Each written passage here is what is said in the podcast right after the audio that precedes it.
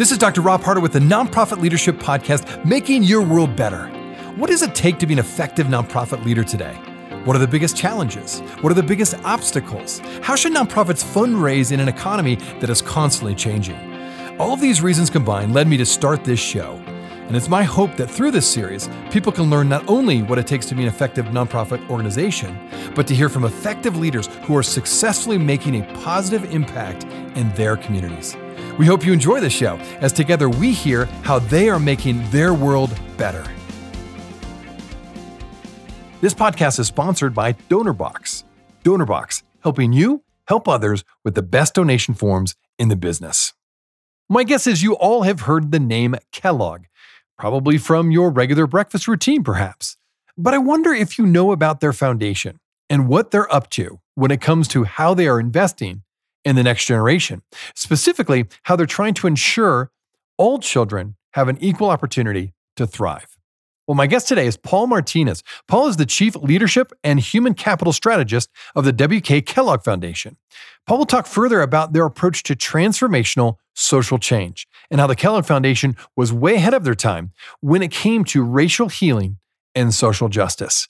Enjoy today's show.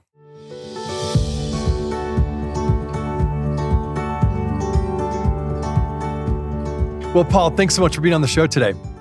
Thank you, Rob. It's a pleasure being here.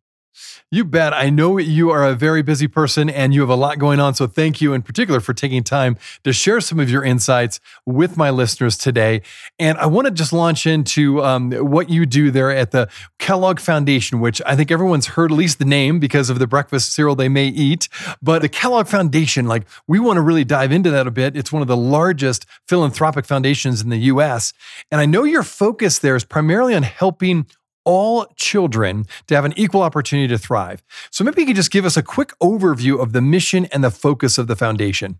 Well, I'd love to. Yeah, the Kellogg Foundation is a very, you know, in my opinion, very special foundation. It was established back in 1930 by, as you noted, the breakfast cereal innovator and entrepreneur Will Keith Kellogg. You know, he defined its purpose in terms of administering funds for the promotion of the welfare, comfort, health, education, feeding, clothing, and sheltering and safeguarding of children and youth, uh, whether it be directly or indirectly, without uh, regard to race, creed, nationality, sexual orientation. He was really a man ahead of his times.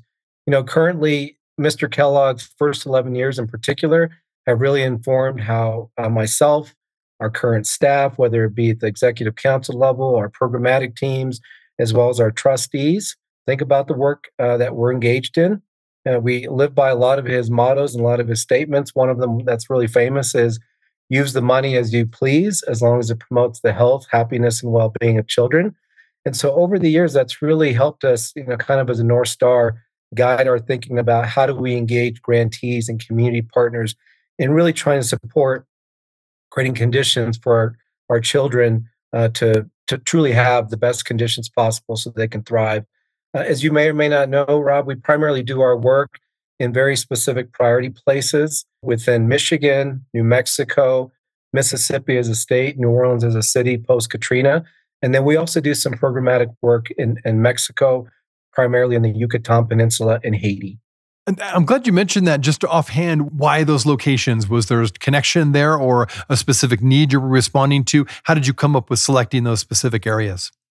Yeah, so the foundation is really good at data gathering and analysis and really trying to understand where is the impact or where is the the need uh, need or where's the most need I should say right? And so looking at the data understanding within the larger geogra- geography of the United States and also in the context of the globe uh, we found through the data that the most pressing need for children the most vulnerable of the population if you will existed within those states and it's looking at data around education, around health equity, around family economic security.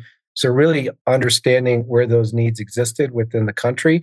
And then you look at Haiti and Mexico, in particular, those two geographies, similar dynamics where a lot of need uh, to support children and families Oh, that's good to know. Thank you for explaining that. Now, you took on the role of the Chief Leadership and Human Capital Strategist for the Foundation back in 2019. So here you are in your fourth year.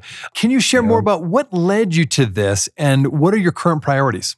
Wow. Talk about an unexpected journey, Rob. So I was never in my own mind and heart, I never thought I would have a pathway to philanthropy in particular. My desire was to operate at the highest level possible to support leaders and their development. Um, that's always been a kind of an overarching, I would say, in some regards, a passion and a dream and a significant interest that started when I was in high school. And in retrospect, it's been kind of a full circle journey for me. I am a child who was recipient of foundation support. I, I came from a family of uh, migrants. My father came from Mexico in 1959. Uh, he worked the fields from the east to the west coast, ended up in Colorado as uh, one of his family members uh, was actually working here in Colorado at a hotel called the Broadmoor Hotel. It's a five star hotel. And, uh, you know, through that interaction, he ended up living in Colorado. Uh, but for him, it was a real opportunity to kind of create roots. The El Pomar Foundation is a foundation that supported me, you know, in, in relationship to my father in particular, because there was an opportunity for his children to access educational dollars if he put in the, the work and the effort of being a, a longstanding employee, which he was. All that to say, the, the work of the foundation really spoke to my heart uh, when I first encountered them. And that was back in 2013. At the time, I was an executive coach for the Center for Creative Leadership. I was starting my doctoral dissertation. I was highly invested in, in coaching and really supporting leaders. I encountered La June Montgomery Tabron, who's the president and CEO of the foundation. Uh, I fell in love with the work of the foundation. It really spoke to my heart as a person who is a longstanding advocate of doing what you can to, to support community in the way that you are able to, giving your gifts and your talents uh, to whatever cause is meaningful to you in community. And so it kind of became this uh, interesting dynamic of uh, the foundation had a focus on leadership. The foundation had a focus on serving children, families, and community, which spoke to my heart. Uh, we began the journey at first with coaching and then led into an opportunity to do some work to develop the executive council, the director group, and then the larger foundational staff in 2018. So it became a journey of coaching, then leadership and team development, and then full fledged organizational development throughout the entire foundation, really seeking to create what we call a leaderful organization and a culture in which we highlight the impact of people working together to achieve our ends, right? Impacting the lives of children, families, and communities.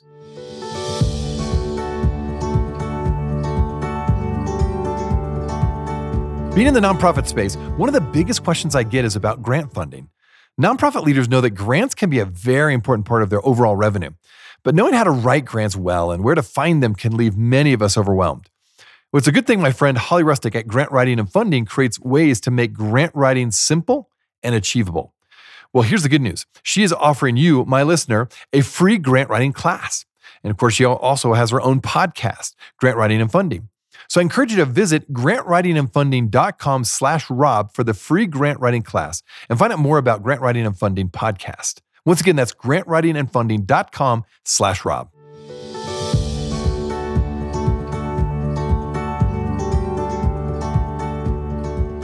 Hopefully that wasn't too long. No, well, thanks for so much for sharing a bit of your personal story, and I loved to hear about your dad, and and then kind of how that's led to you and shaped your experience and provided you know unique perspective. So thank you for that. Um, now, I've had a lot of uh, different leaders from various foundations on the show, and important topics from many of them are organizational performance, talent development, of course, and community engagement. Now, you've had deep experience, as I understand it, in developing, designing, and delivering custom leadership development programs for nonprofits. So maybe you can explain how you approach this work. What's unique about the Kellogg Foundation's philosophy to leadership? Yeah. Uh, thank you for that. You know, leadership development, as I noted, is one of the key aspects of our DNA, along with racial equity, racial healing, and community engagement and it has a long-standing history. One of the things I appreciate about Mr. Kellogg's legacy is that leadership was a legacy piece for him. He really sought to invest his money in people, and he did it primarily with leaders, knowing that leaders within respective communities, they knew the assets of the community, they knew the deficits of the community, they knew where the opportunities existed. And he realized if I bring leaders together if I create an opportunity for them to learn from each other, if I give them data and information that can help inform how to best proceed with some of the challenges they're facing, they will then take that information on, and apply it to their respective communities. So, in many respects, that legacy of bringing people together, whether it be convening, whether it be in the space of actual leadership development, and then in that process, really melding uh, people with different perspectives throughout the you know the larger ecosystem, if you will, and thinking about how do we advance or how do we advance the work of creating conditions for thriving children, working families, and equitable communities together? Because every leader that we engage plays a very uh, important role within the larger ecosystem. But the reality is, many of them don't see the connection, right? They're somewhat in isolation. They believe they're the only ones at this work, where in fact, that's not the case. Um, if they have the opportunity to kind of put their heads up and look around uh, and see who else is in the work and how all the various systems and structures are tied together that impact the lives of children, you know, what might be getting in the way in terms of both access and opportunity, and how do they create pathways for children and families to take advantage of the support that's out there, you know, thinking about it more of a, a hand up versus a hand out, right? It's like, how do we create the, the pathways and the conditions for you and your family to be successful? And how do we help leaders think about that together? Well, this concept of leadership that can serve as a social process is really intriguing.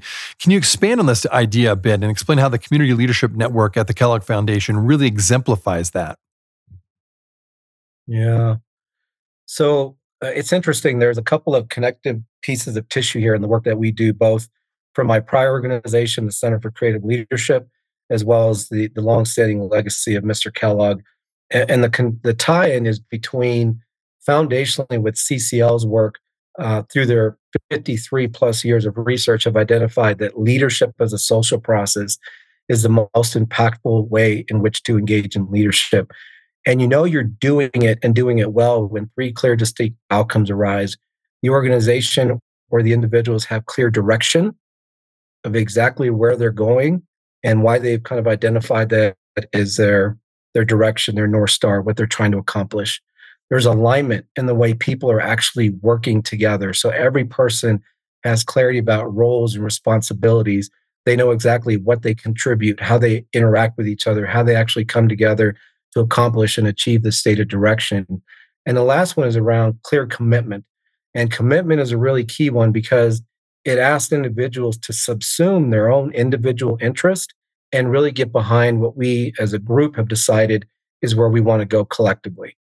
When you juxtapose that against Mr. Kellogg's community engagement formula, which is all about cooperative planning, intelligent study, and group action, you see that direction comes in clearly around cooperative planning. What is it we're trying to achieve in community?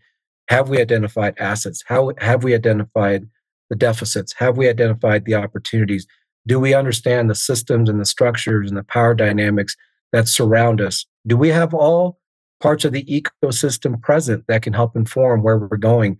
And that includes the most marginalized people, the ones that are most impacted by the work that's about to be uh, accomplished you know and so that requires intelligent study and really for the, the group that's involved to do their homework around all these various dynamics so they can be fully prepared to kind of launch an action which gets you then to group action which requires again that level of commitment.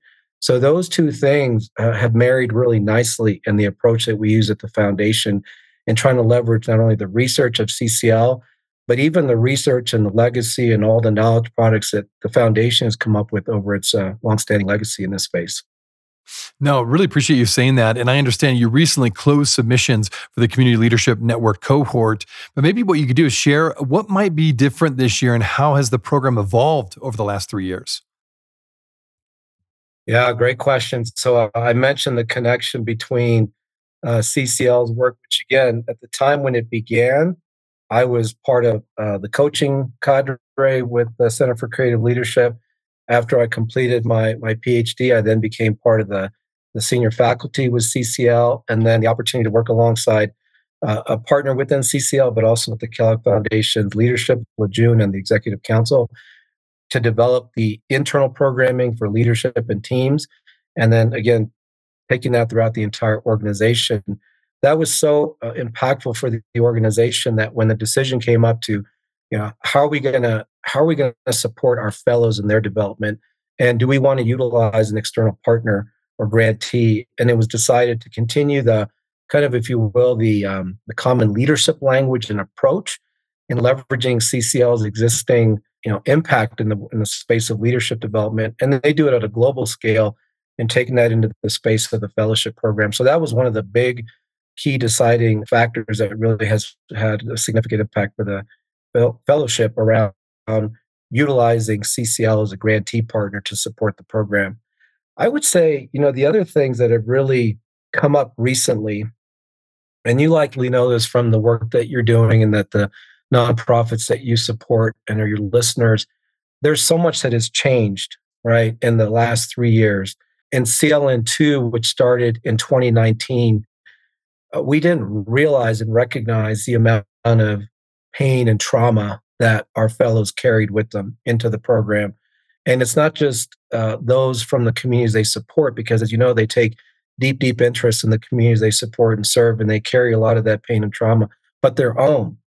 Now you add, in addition to that, COVID, racialized violence, the divisiveness that we're encountering in our society, a real feeling of hopelessness. And so, really taking the time to think about how do we engage our fellows in that transformational experience that we've designed, but also take the time to really spend a deep amount of personal reflection, collective reflection, allowing them to process and work through some of the things that they carry, help them see um, how they can support each other, how they can access, uh, you know, they have coaching associated with the program, uh, leverage an accountability partner. So, all these ways in which we try to create a measure of self care uh, and for self and for others, and at all levels mental, physical, emotional, spiritual, social like we really have to attend to the whole person and provide the support they need uh, so they can work through some really difficult things and that working through is the key aspect of that but then come out on the other side whole and complete and feeling like they can re-engage in their work in a meaningful way so i would say those are a few things that have uh, kind of shifted if you will from cln2 to cln3 we'll be right back.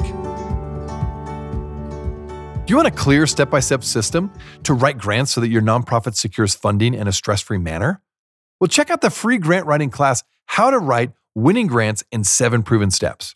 You will walk away with seven nuggets of grant writing clarity and a free action workbook so you can start writing higher quality grants today. Just watch this free class now at grantwritingandfunding.com slash Rob. Again, that's grantwritingandfunding.com slash Rob. Are you looking for an easy and effective way to boost your nonprofit's donations?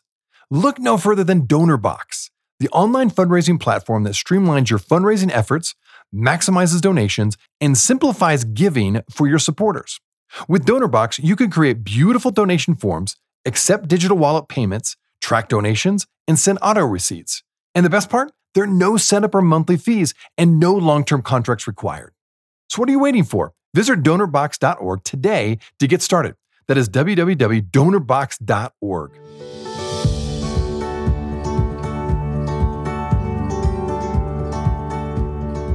Well, you know, as I mentioned at the outset, many of my listeners are members of a staff at a nonprofit, maybe executive director, director of development, perhaps they're board members, certainly volunteers.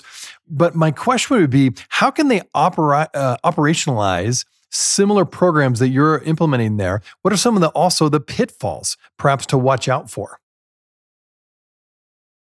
So, um, you know, I think leadership development in general, especially through the lens that the foundation operates around the DNA informs everything we do. So, racial equity, racial healing, uh, deeply understanding the, the inherent and intrinsic value of every single human being that's within your foundation, your organization, your nonprofit, the communities that you serve. Something really key and important around people being fully seen, heard, valued, recognized, attended to, uh, just that really significant uh, aspect of of humanity, if you will, uh, becomes a really important part. That community engagement again. How do we do the work together? And then how do we think about this leadership as a social process? Again, thinking about do we have clear direction, clear alignment, clear commitment? And I, you know, I would encourage folks to, if they want to more deeply understand those concepts, one, uh, go to WKKF site where we have a lot of knowledge products around our DNA. Uh, uh, CCL also has product around direction alignment commitment. They have some little workbooks that you can actually do some analysis and some assessment about how you're doing in those spaces and generally have the conversation. I think any approach that people can engage in within the context of organizations to deeply learn themselves, right? So, an aspect, a key element of uh, leadership development is around self awareness and personal mastery.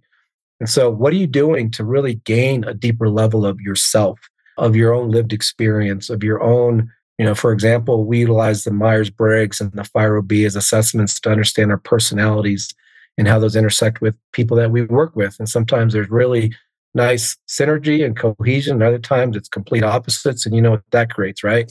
And so, uh, same with the, uh, you know, the FIRO-B is about interpersonal wants and needs and how we show up in the space of inclusion, which is in a group setting. Uh, the level of control that we want over others and that we want others to have over ourselves and then affection, right? That that you know, what I would call care and concern, that uh, how we engage each other at a more deep, intimate level. Those things matter from a working relationship perspective because we all have different needs, we all have different personality preferences, we all have different lived experiences that we need to create space to understand and really attend to.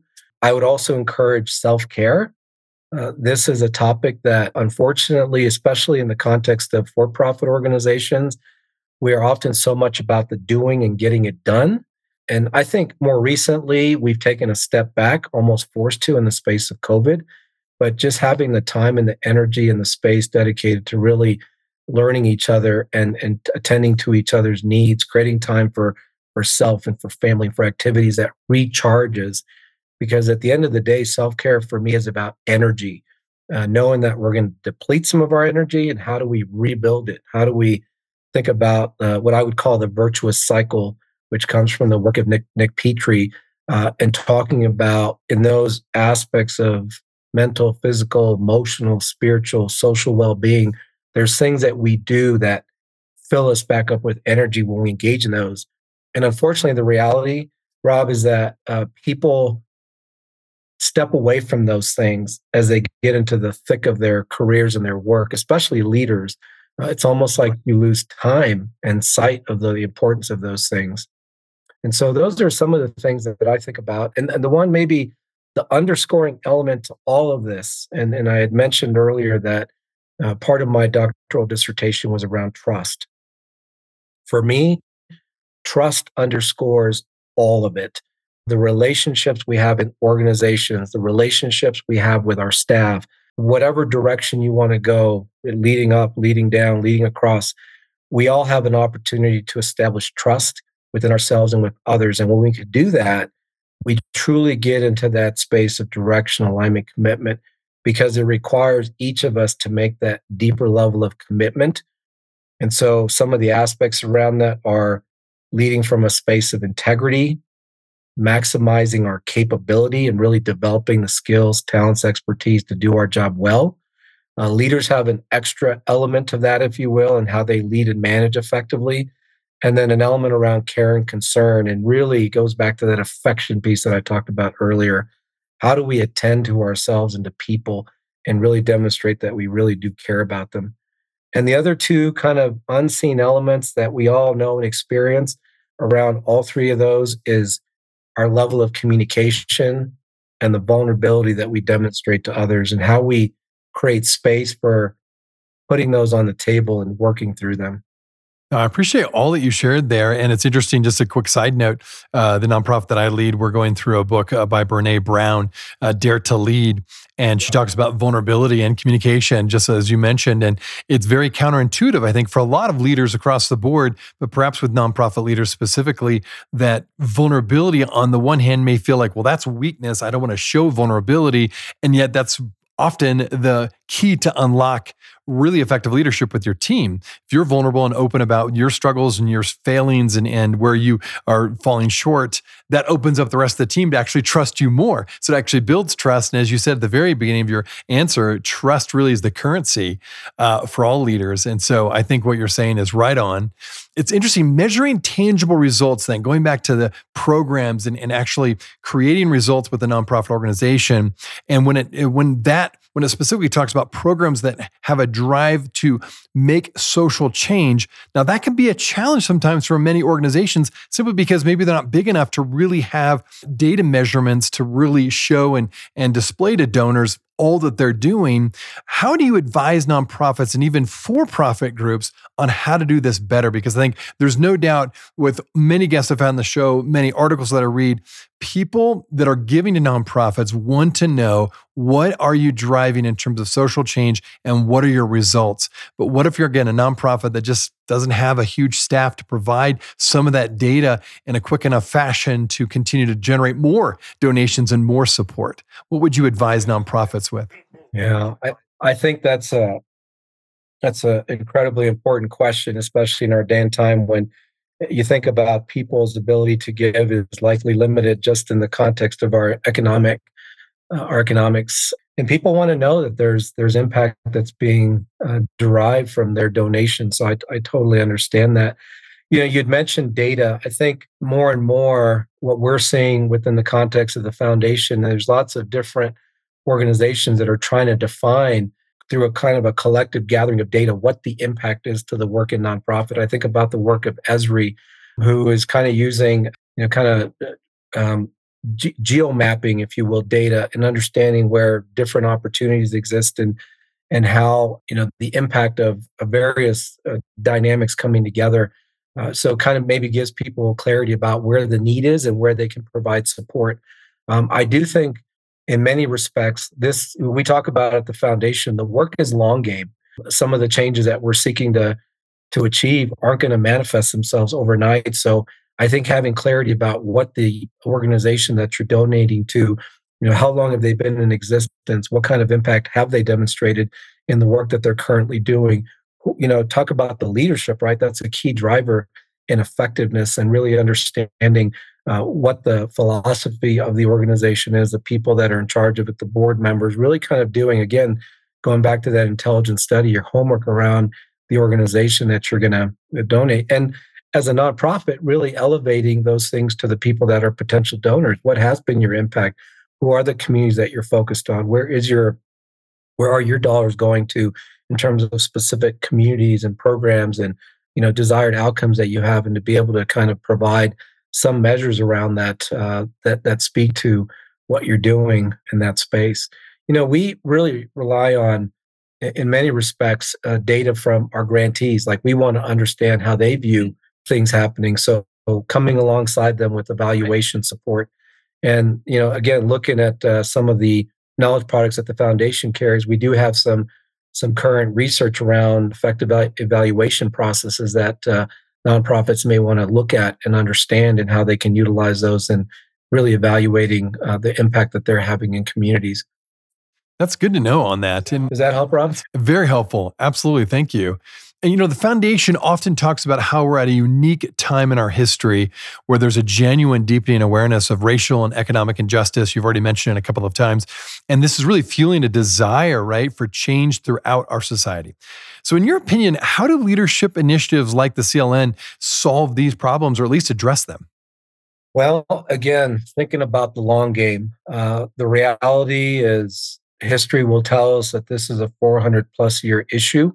And it's interesting, depending on your perspective on on any given issue that creates a sense of uh, or, or a realness around oppression or feeling marginalized or feeling invisible. I was recently in a CLN three interview with some potential candidates from New Mexico and learning about the, the 1680 Pueblo revolt and how the indigenous people in New Mexico were basically fighting for their their survival from the colonization coming from Spain at the time. And, uh, you know, that's history that I'm not aware of, right? And so I, I, th- I find it fascinating that one, I think we need to get grounded in truth around the various lived experiences of the various communities uh, that we seek to support and help.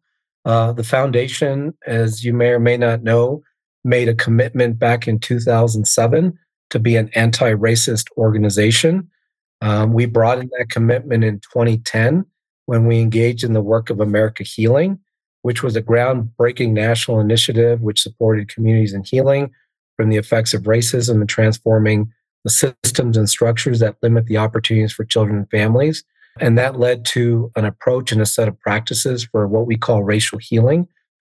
And it's from that same journey that we launched the National Day of Racial Healing, which it's, uh, gosh, I'm trying to recall. I think we're in the fifth or sixth iteration, if not longer, in the uh, National Day of Racial Healing. And it's grown and grown in its impact and its prominence. Um, and it really is about, again, learning about the, the, the present day impact of racism in our society and understanding how do we take steps, all of us individually and collectively, to create access and opportunities to recognize the lived experience of people. Um, we have a current initiative called Racial Equity 2030, and it's uh, all centered around engaging in a global context and supporting organizations that are really trying to shape and influence uh, the uh, lessening the impact of racism on a global scale and really thinking through how do we actually practically go about that and so i would ask you and your uh, listeners to stay tuned on on that work as it unfolds uh, it's really exciting work no, that sounds really good. Well, again, Paul, this has been a fascinating conversation. Thanks for taking time again to be on the show. For my listeners, how can they find out more about the Kellogg Foundation and perhaps how they can find out more about your work? Yeah, so um, I'd encourage them to go to the WK Kellogg Foundation. Uh, the website is www.wkkf.org. We also have information around the Community Leadership Network, which is www.wkkfcln.org.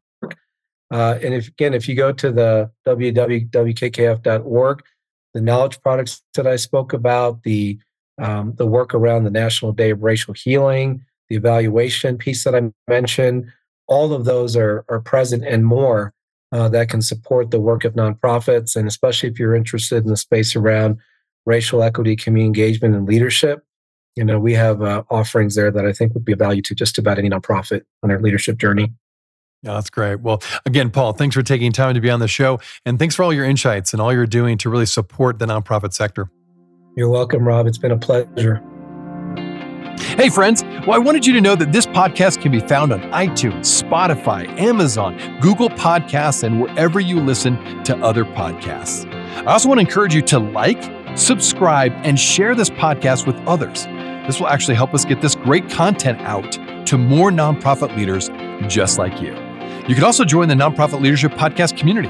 Find other resources and interviews of past guests all on my website, nonprofitleadershippodcast.org. Well, thanks again for listening. And until next time, keep making your world better.